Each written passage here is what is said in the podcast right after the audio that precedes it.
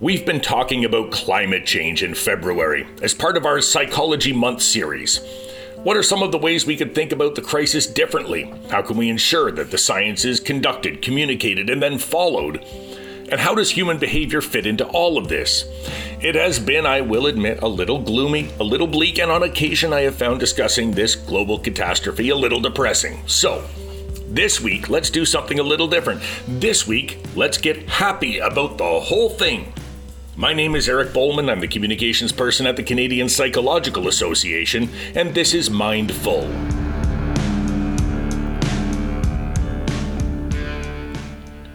My guest this week is a returning champion to the Mindful program, a scientist at UBC who speaks about the connection between climate action, sustainability, and happiness. She will be a featured speaker on this very subject at the CPA's annual convention this year in Ottawa and has a really interesting TED Talk, which you can find in the show notes of today's episode. Now, let's get happier. My name is Jiaying Zhao. Uh, you can call me Jay Z. I'm an associate professor in psychology and sustainability at the University of British Columbia. What does a professor of sustainability mean? What is, what is how is that part of the, the job title? What does that mean exactly?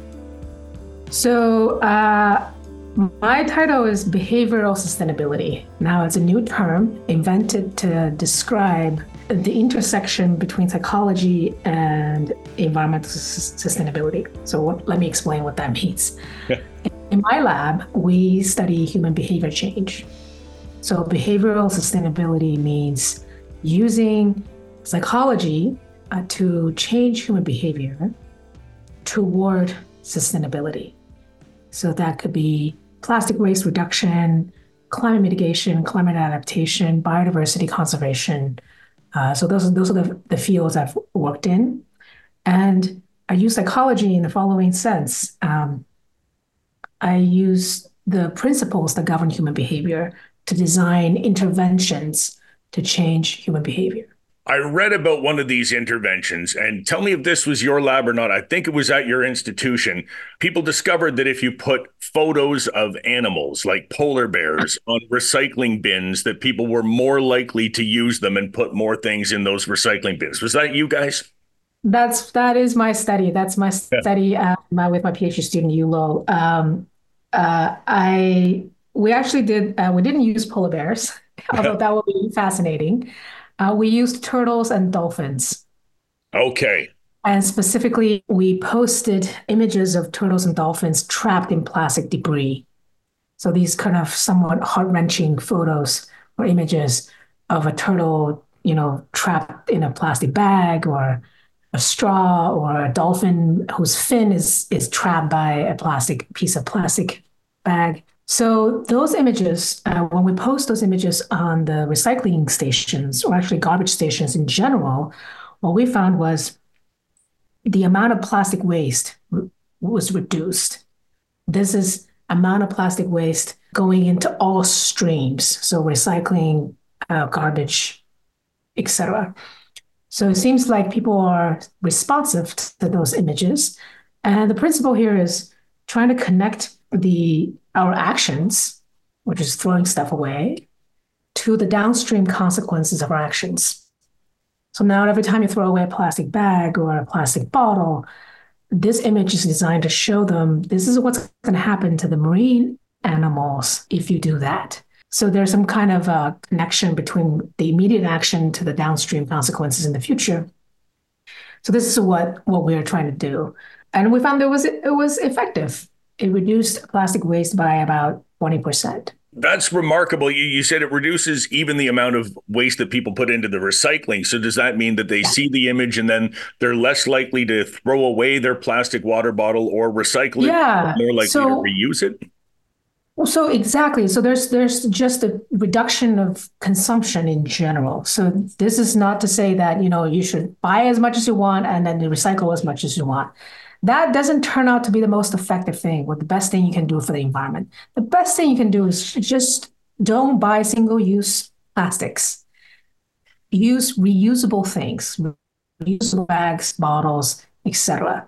So cut out waste at the at the consumption. So before you you know stop people from buying these things, and that's that's what, what we actually discovered is people gradually switch to kind of reusable bottles, reusable bags, as opposed to purchasing and throwing away single-use plastics. I read recently, or I guess I, I saw uh, that a lot of people still think that uh, single-use plastics, uh, cups, for example, from Tim Hortons or from you know fast food chains where you get your coffee, they still think that those are recyclable, and they still put them in their recycling because they seem like they're paper on the outside, uh, but there is a plastic sheet in the middle of them that yeah. is what prevents the coffee from leaking out of your cup. It's not actually recyclable.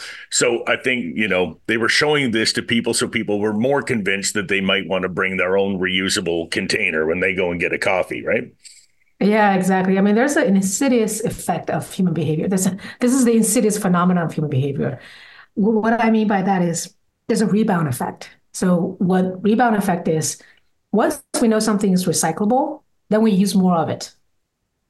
Right. So if I tell you the coffee cup is recyclable, the consumers think, "Oh, wow, I can just buy as much as I want because I'm going to recycle them." That's that's fine, right? No, I mean, um, it's the same with pl- paper towels, right? As soon as we know paper towels can be re- recycled, then they use more of it. So that's actually counterproductive. Um, the rebound effect can actually offset the the benefits of recycling. It same goes with electricity consumption. So this is kind of a you know to me it's a it's a troubling phenomenon of human behavior. And what we should be doing instead is just I would say just stop offering single use items and really get and try to make those reusable items easier to access, more affordable, and the reusable should be the default. And more convenient for people and to yeah. grab those reusable things. Now, when you hear people talking about greenwashing, companies will, you know, uh, present their product as eco-friendly in some way and they'll put green packaging on it. And you know some of these claims are dubious some of them are accurate but is that one of the reasons companies do this? Because that does encourage people to use more of that product? Yeah that's like the biggest lie ever. Uh, right. Uh, yeah i mean I, I i think this is we need to we need to set standards and regulations to, to actually prevent greenwashing that should not that should be illegal in my opinion right so a lot of your research i think focuses on happiness and the connection that you have between happiness and sustainable behaviors. That a lot of sustainable behaviors that people can engage in are also likely to produce uh, happier results for them in their own lives. Things like going out and taking a walk in nature and that sort of thing. I'm hoping you can expand a little bit more on that and, and talk to me a little bit about what are some of those things uh, that people can just do in their regular lives that actually are helpful to them for both their mental health and for the world around them. Yeah, so this is a, a approach that Liz, Liz Dunn and I have come up with in the last couple of years, what we call this happy climate approach, where we identify individual actions that not only reduce carbon emissions but also increase happiness at the same time. So, I gave a TED talk on this last year. An example of this is biking. Biking reduces emissions from driving, and it's it's also a form of physical exercise and it actually activates our endocannabinoid system. So we feel happier, we feel more euphoric after biking. So that's a that's a, an action we're calling the sweet spot that boosts happiness and reduces emissions at the same time. And I think this kind of approach will, will do many things. There are many benefits to this approach. One, it can combat our climate anxiety, you know, eco anxiety that we feel doom and gloom, we feel hopeless about the future, engaging in those happy climate actions can boost our mood and well being and it can get us up and going. And two is everybody wants to be happy. Like I don't know a single individual who who says I do not want to be happy. And you know, climate change is a polarizing topic, as you know, in Canada and US. It's a divisive topic in some communities. If we anchor climate action in happiness, then we have a better shot at getting more people on board because right. happiness is a universal human desire, right? So I think that's a, that's probably the biggest benefit, in my opinion. We can get more people involved in the fight against climate change. In fact, I, I'm even willing to say that if you do these happy climate actions, like you don't even have to care about climate change to do these right. things because these things are good for you anyway. Right. So it's almost like, you know, we can just just simply say this is good for your well-being and happiness and health. You should do it without even mentioning climate change. So I think that's the kind of, you know, the the persuasion we need to get more people on board.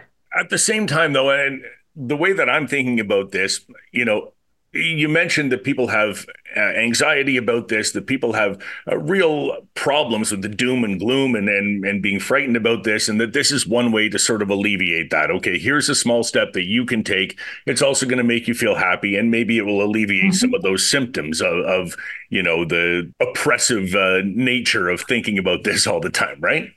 Yeah. But at the same time, and and I'm having a hard time wrapping my head around this, which is that you know, I can do all kinds of things and I do all kinds of things that I, you know, I try to conserve water and I try to reuse everything and I try to have uh, as much reusable stuff in my house as I can and minimize my garbage and so on. But I'm not making a dent in the overall problem that we're facing. And I might be able to tell a friend like listen these are the things that i'm doing and maybe that friend gets convinced as well and maybe they tell another friend but they're going to have to tell several million of their friends for us to truly make a dent in this overall problem. So I, am guessing uh, my question really is one of scale. Each of us individually can do these things and yes they're certainly helpful but we need an awful lot of us to be doing these things and then we need some governmental policy on top of that to encourage everybody to do these things and also to reduce the overall amount of emissions that we're putting out as a country, right? So, uh, and I'm just wondering how you think about that. Like, uh, you know, how does that play into the research that you do and then the advice that you give and the, you know, results that you have? Uh, is it is it scalable on that level? Yeah, that's a great point. So we need both system change and individual change. We need both. It's not either or. Right. you know, the happy climate action, the happy climate policy is a thing, you know, it's something that we need to aim for. So before I talked about actions, individual actions, but there are happy climate policies that governments can enact. So, you know, install more bike lanes, in, um, incentivize car share, carpooling services, those are the, the policies that the governments can put in place that enable people to do more of those happy climate actions. Right. Um, so I think I've been, you know, I'm I've been talking to governments about that. When you set up a policy, please consider the well-being aspect of that. Right. I mean, part of the issue with, with carbon taxes, people think they're going to pay more. Now things are going to get more expensive. And that's not great for our happiness. You know? Right. um, so how can we, you know, engineer carbon tax policies to boost human happiness as opposed to, you know, increase prices and actually be a pain for everybody? And I think what, what Canada is doing is actually, what BC is doing is amazing in the, in that regard. You know, carbon tax is now being redistributed back to people as as, as tax returns. So at least in BC, I think, well, in several provinces in, in, in Canada, you actually get more money back than you pay in carbon tax. Yes. Because of the, the dividend that you get back. So it's a net positive a policy, but just most people don't know about that. And most people think, yeah, don't know that you actually get more money back. That is a big issue, right? Because as a communications person, I think this all comes down to the verbiage, the words that people use, and they chose to call this a tax and they called it a yeah. carbon tax. And I think that what you're describing is true by and large across Canada. Most people do get more back than they're actually spending. I considerably more people get more back yeah. than they're spending in a carbon tax, but it's called a tax. And I now know that I'm paying a tax and whatever my dividend I get back, well, that's what the government owes me. And it seems like two very separate things, I think, to a lot of people, right? Yeah. It should be called carbon dividend. I feel like it's just the framing, like the communication is just not there. It's such a lost opportunity, in my opinion. I mean, it's actually a good thing, but most people don't know about it. Right, right. And and I, I, think that that sort of thing does engender this backlash, right? I mean, you mentioned that climate change is a polarizing subject. Well, I'm not I still can't really wrap my head around how how we got to a point where that was polarizing. It's very clearly a thing that's happening, right? But the messaging that people are able to do around it, where they can say, oh, look, they want to charge you a tax. It's a tax. And, you know, I think that we sort of missed the boat on that messaging from from the get go, you know, decades ago when we really started yep. to talk about this stuff, right? Yeah. I mean, in part, I mean, it wasn't polarizing back in the 80s. Uh, the Conservative Party was actually supportive of, of, of, of climate action. Yeah, and I think the 80s is a pretty good uh, decade to sort of represent some of those things that, that we did at that time that were successful. Acid rain was going to be a huge problem. Well, we went ahead and put measures in place to prevent that from becoming a bigger problem. There was going to be a big hole in the ozone layer. Well, we banned chlorofluorocarbons and we, you know, made sure that the things that were causing that hole weren't going to make it worse. We solved some of those immediate problems back at, at that mm-hmm. time. And it seems like a much steeper hill to climb now. And the way I think, the way I think about it too, and tell me if this makes sense to you. I do some climate actions in my own life. I, you know, bike to the grocery store. I have reusable straws that I use. I have, you know, coffee cups that I take to my coffee shop and and reuse. And then I feel like those are pretty easy things to do. They make me happy. They're good. And then if the government were to come along and say, well, now that's the default, you have to take a re- reusable cup to your coffee shop or, or whatever it might be. I'd be much more inclined to say, well, that's cool with me. I've, I'm already doing it. Right. So maybe, uh, maybe it's a sort of bottom up process where the more mm-hmm. we all buy into this already, the easier it then becomes to create policies around that. I mean, yeah, definitely. I mean, we can't wait for governments to change policies. I mean, that's that's just not going to work. Um, we need both bottom up and top down approaches.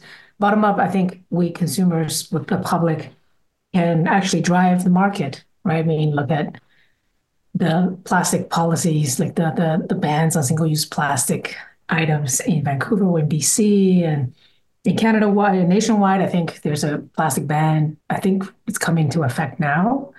Yeah, so I think that this this requires consumer buy-in, and a lot of those changes are actually demanded by the consumers or the market. Right. Yeah, I, I just think that we need to voice our concerns, and and another another happy climate action is, you know, literally participating in climate rallies, protests, joining organizations that are working on the issues that you care about. And the reason it's happy is because you're working with people, you're with your friends. It's a social movement, it's a social activity that shows solidarity, that boosts your, you know, your sense of agency and empowerment. And those are great for our happiness and so is, is that uh, is that one of the things that you recommend then I, i'm wondering how like what it looks like in your lab is your lab extraordinarily sustainable in a way that other labs might not be. Were I to walk in there, are, are, things done differently? Does it look differently than uh, than others might? Yeah, I mean, we have a very low environmental footprint in the lab. We produce zero waste. Like, there's no waste in my lab. We a lot of uh, my students are vegans or vegetarians. Uh, I eat very little meat myself. I've declined lots of invitations to fly to give talks. And that's huge. That's that's the kind of you know faculty air travel is a, a huge factor in campus emissions. It's greater than building uh, emissions, like how much emissions uh, that buildings have. So we we try to live a low like carbon lifestyle, and our research is gearing toward that and telling society and the world how to do it. And I think it's infectious so this is the this is the ripple effect that that you mentioned early on. If I do it, then other people see it. I do it. It sends a social signal to other people. Then they they, they may follow along. I think some research in the past suggests that you know to get to the tipping point, you need a quarter, twenty five percent of the the population to change first. I mean, it doesn't mean that we really really just 25% is a, is a, I think it's an arbitrary number. It may not be 25%, but we need a committed minority to change before the majority get on board. But we we need somebody to start. And I think at least at UBC in Vancouver, that's what I'm seeing is more and more people are, you know, biking, eating plant-based diets. You know, we already our energy is already uh, green. We are 95% renewable uh, in the province. Now, I think single-use plastic bags are illegal. You can't provide that anymore. Mm-hmm. Um, uh, I think single-use plastic uh, cups are, are being phased out too. So, yeah. So I think it's it's changing. It's just not changing as fast as I would like. Yeah. and I think that's that is something an issue for all of us, right? This change does happen so slowly when it seems like the crisis has been looming for some time and now it's already here because the pace of change has been so slow leading up to it. Now we are seeing the effects of climate change around the world, and we're now in a mm-hmm. climate crisis that's only going to get worse. And all we can do now is sort of mitigate it from from this point on. But I think it's I think there is some hopefulness in the idea that, you know, your lab, for example, a lab at a university can be carbon neutral. They can be zero emissions. Because very often, right, you, you get into these discussions with people and like, you, you mentioned taking airplanes to travel to places to give a talk and that sort of thing. And mm. we can do that on Zoom now a lot. You know, you and I are speaking on Zoom from different ends of uh, Canada right now. Uh, we don't need to take a plane to actually travel to, to, to do that. But a lot of people do need to take planes to travel to major international conferences to hammer out some policy. And then they're accused of being hypocrites. And you know, you take that down the line, and, and, the more people complain about this, right? You hear it where David Suzuki makes a lot of money, therefore I don't believe in climate change, or Al Gore has a plane, therefore I don't believe in climate change, or, or what have you, right? And the only person then that can truly be credible is somebody who lives in a log cabin in the woods and, you know, lives off bugs and, and vegetation around them, and no one's listening to that guy, right? He's mm. off the grid and, and he's not giving a TED talk. So I think that you know the example of your lab is actually something fairly hopeful that it's possible to exist in society to you know contribute in in many different ways while also uh, maintaining the zero footprint. I don't think we're net zero. I don't think we're zero emissions. That's really hard to to do. I actually did a calculation of the departmental emissions uh, just a couple months ago, where I, I, I try to quantify how much greenhouse gas emissions does the department have in a year because of our research teaching service and all of that, all everything we do on campus. And it turns out that the psychology department uh, has about 700 tons of emissions every year. Wow. Uh, that's a, that's a lot, but we are a huge department. So we teach 20,000 undergrads every year. Right. We have 200 graduate students. You know, we have 60 staff. We have oh, we have 30 staff and we have 60 faculty members. So it's a huge, it's I think the largest department at UBC. And we have 700 tons of carbon emissions. And most of that comes from travel, like commuting. It's, right. it's undergrads tr- commuting to and from campus to take classes. Now, I, I don't blame the, the undergrads. It's 20,000 of them. 20,000 of them for 700 tons. I think it's not that bad. But but how do we how do we go to net zero, right? So we we have a climate action committee in the department, which I'm part of. How do we make commuting easier or, or less carbon intensive? I mean, I wish we can have uh, SkyTrain that will go right. all the way to UBC. That just that still I don't understand why we don't have SkyTrain at UBC and housing. You know, we, we, we need to build more affordable housing, affordable housing on campus, so more students can just stay on campus instead of travel back and forth every day. And then, you know, after commute, I think the next one is flights. So faculty, most of that is faculty flying too much. so right. I've, I, now I'm like, if somebody, I've, I've just declined an invitation to, to present on climate change. I said, I cannot, in my good conscience, fly and give a talk on climate change if you have a remote option, let me know, but I'm not coming in person. Right. So, so there's a lot we can do as a department. And I think the will is there. People want to change. It's just right now we just need uh, university support and more, you know, literally we need broader support to give us the resources to do what we want to do. right. And I, I think it comes down to that a lot. Interesting though, you mentioned right affordable housing. And I think that's something that You know, that's something I've cared about a lot uh, here in Ottawa and around Canada. There's just not enough affordable housing. People are getting priced out of housing and having to move further and further away. There's a significant environmental impact as a result. And the last time you and I spoke, it was because you had completed a study on people experiencing homelessness and you give them money and they're less homeless it strikes me that there are a lot of these solutions that can exist that do take a certain amount, a quite a large amount of money up front, but that save money in the long run and have significant environmental impacts as well. And this inequality of income between the people who have a lot and the people who don't is really exacerbated by this and exacerbates the problem itself, right? There seems to be a, a connection between all of this.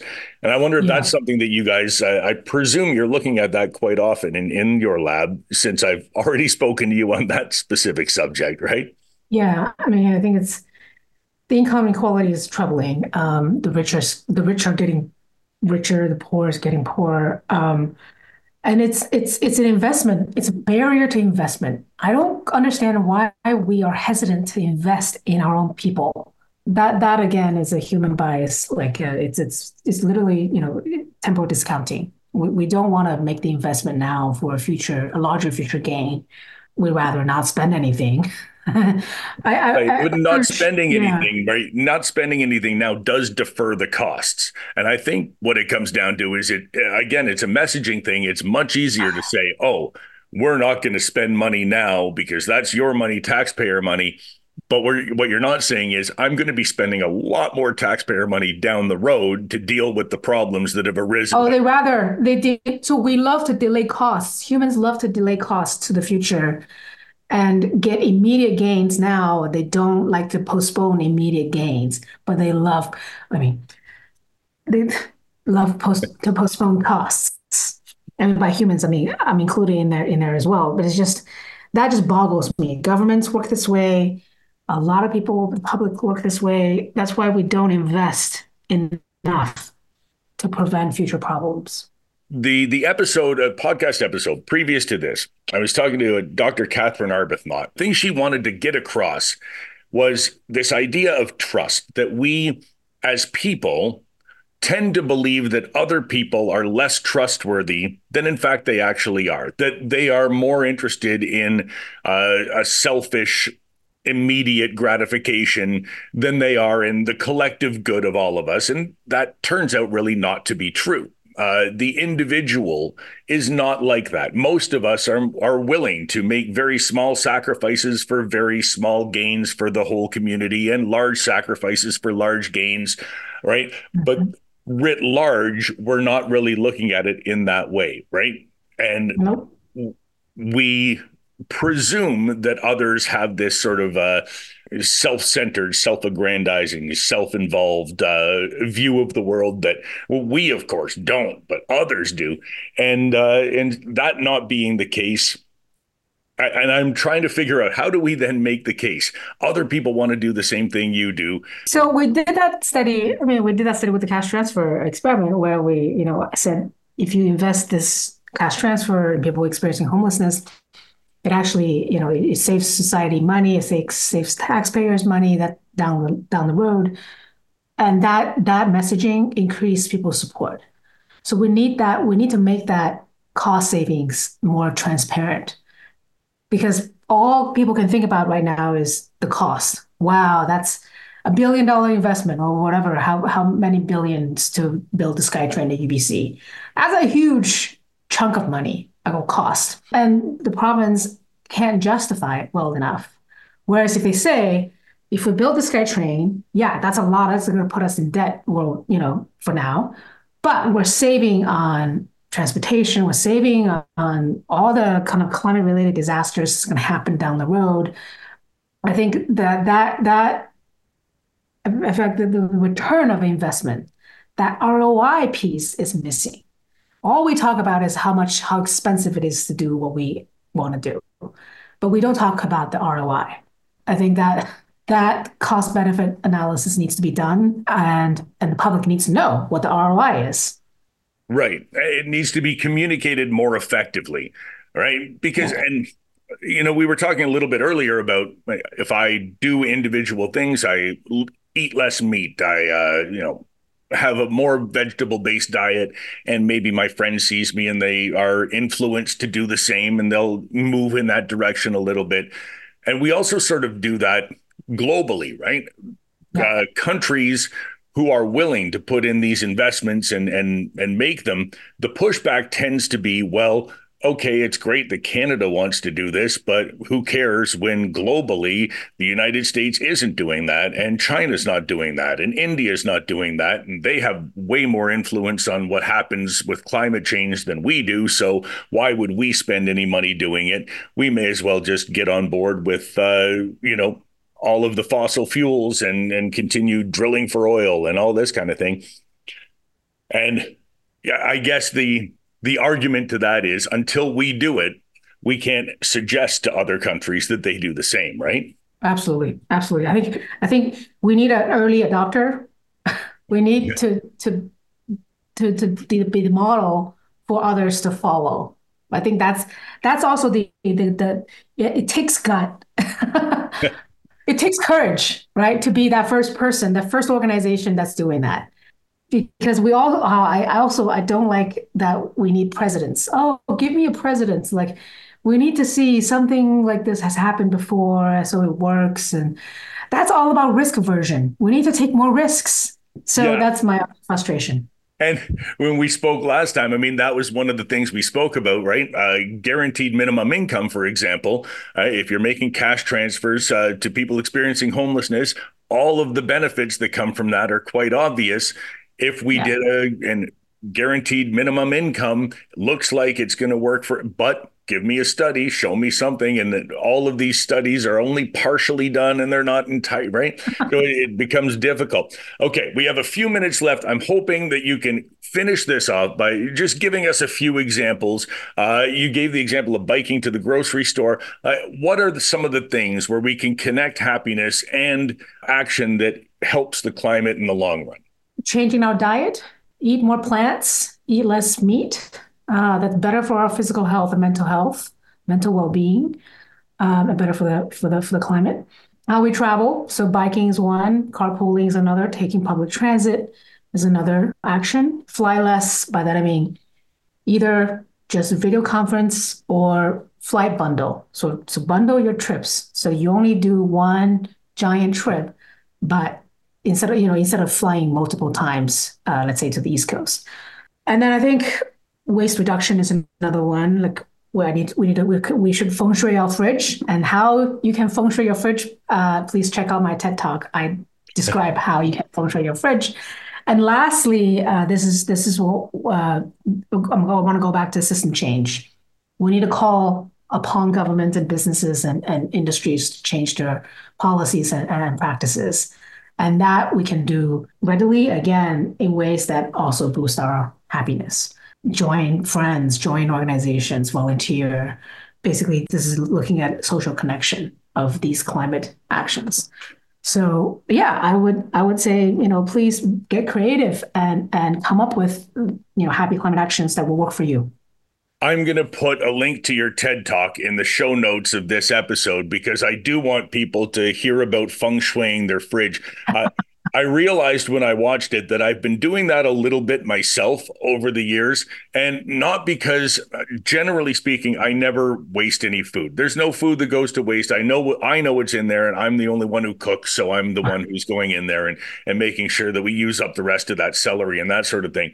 But I also have a kid who won't look past the very first like thing that they see on the first shelf on the first row. So I have to very conscientiously make sure that this is the thing that I want you to eat next. We have some leftover yeah. burritos. They're right at the front of the fridge now. That's what you can have for a snack in the middle of the night. That's, you know, so uh, I've That's been great. very careful about that at least. Uh, That's great. Thank you, Eric.